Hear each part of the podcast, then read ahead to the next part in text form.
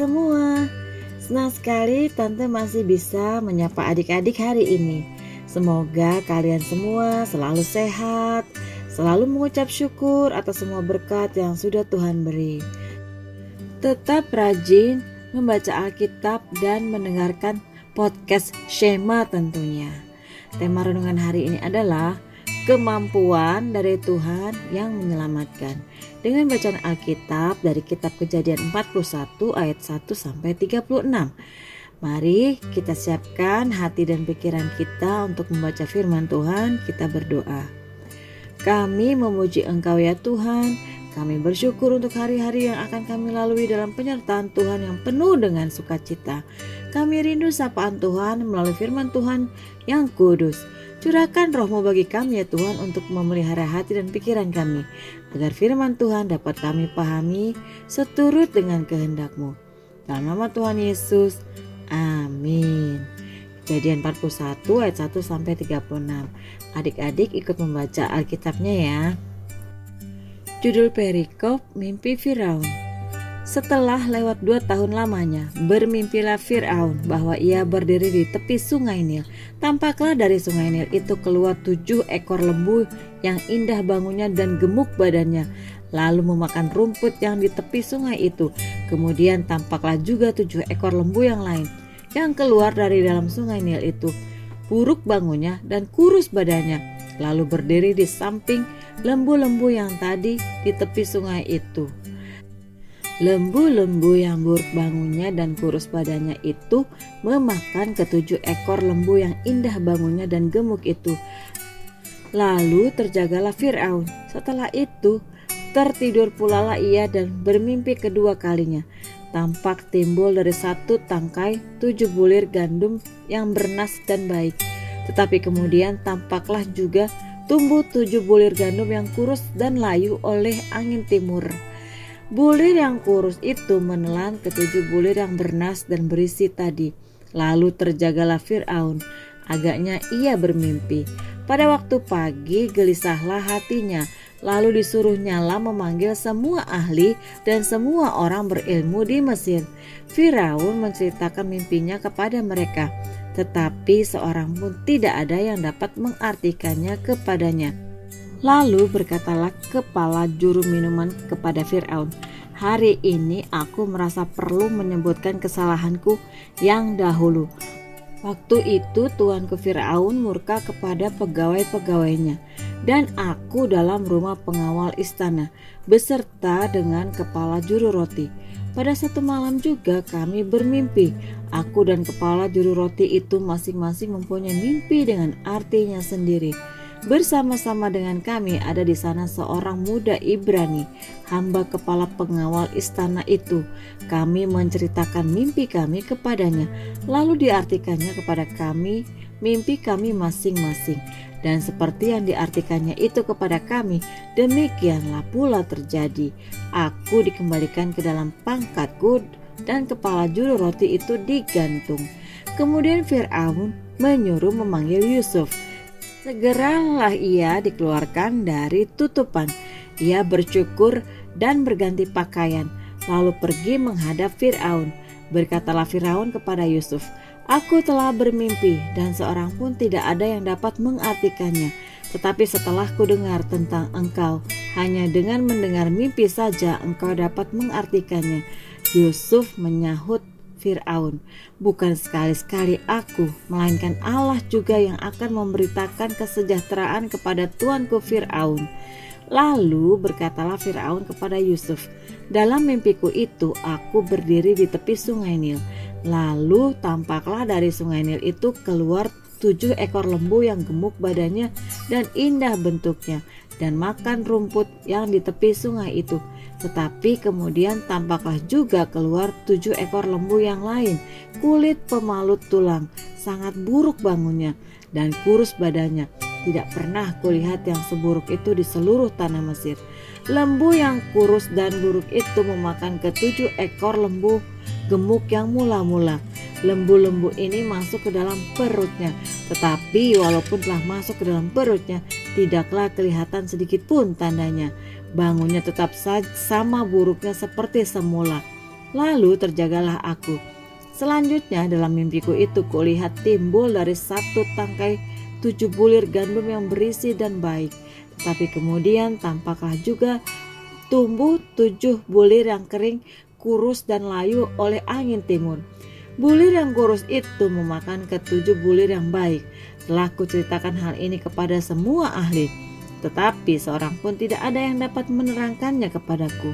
Lalu kata Yusuf kepada Firaun, kedua mimpi tuanku Firaun itu sama. Allah telah memberitahukan kepada tuanku Firaun apa yang hendak dilakukannya.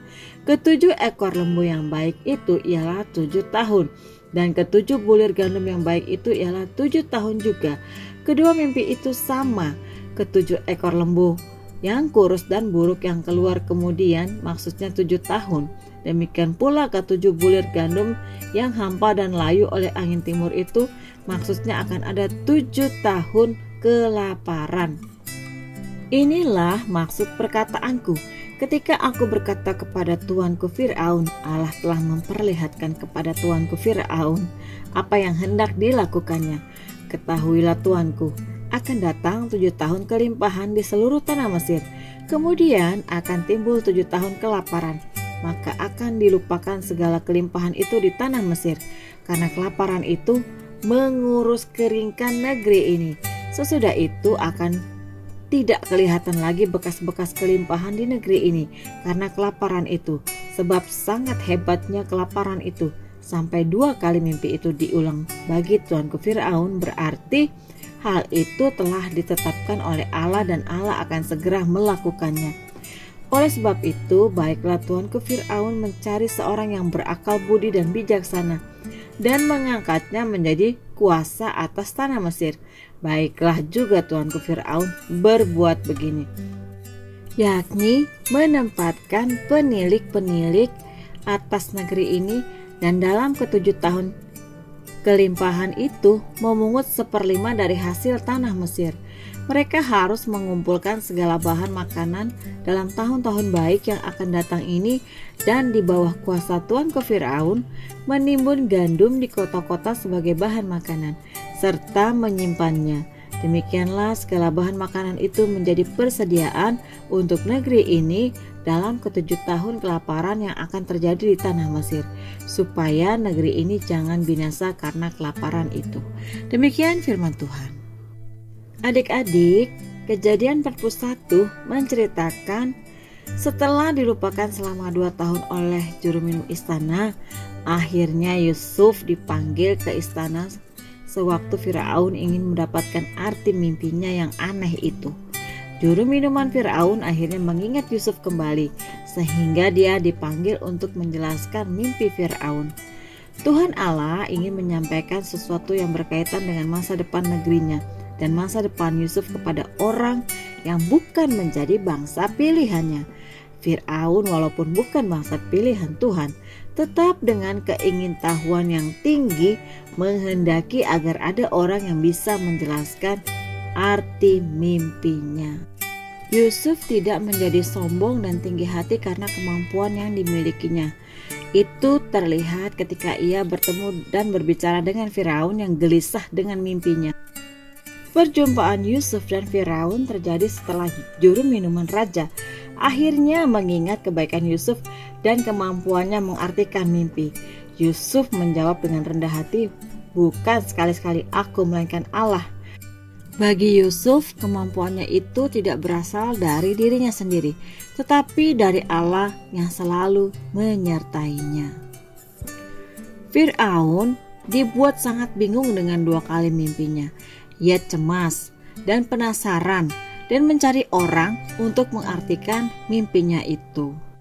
Yusuf mengatakan bahwa dua mimpi Firaun adalah mimpi yang sama artinya. Mimpi itu mengingatkan bahwa ada tujuh tahun kemakmuran yang akan datang dan berlalu. Dilanjutkan dengan tujuh tahun kekeringan yang begitu hebat. Firaun harus waspada Yusuf menyarankan strateginya untuk mengumpulkan gandum dan bahan makanan dalam gudang-gudang yang besar selama tujuh tahun kemakmuran untuk menghadapi tujuh tahun kekeringan. Firaun mengakui bahwa Yusuf dipenuhi kuasa Allah. Firaun bersyukur akan pertolongan Tuhan melalui Yusuf, sehingga ia berkenan mengangkat Yusuf menjadi raja muda di Mesir. Firaun menugaskan Yusuf untuk membantunya mengatur mengatasi masa-masa sulit ke depan.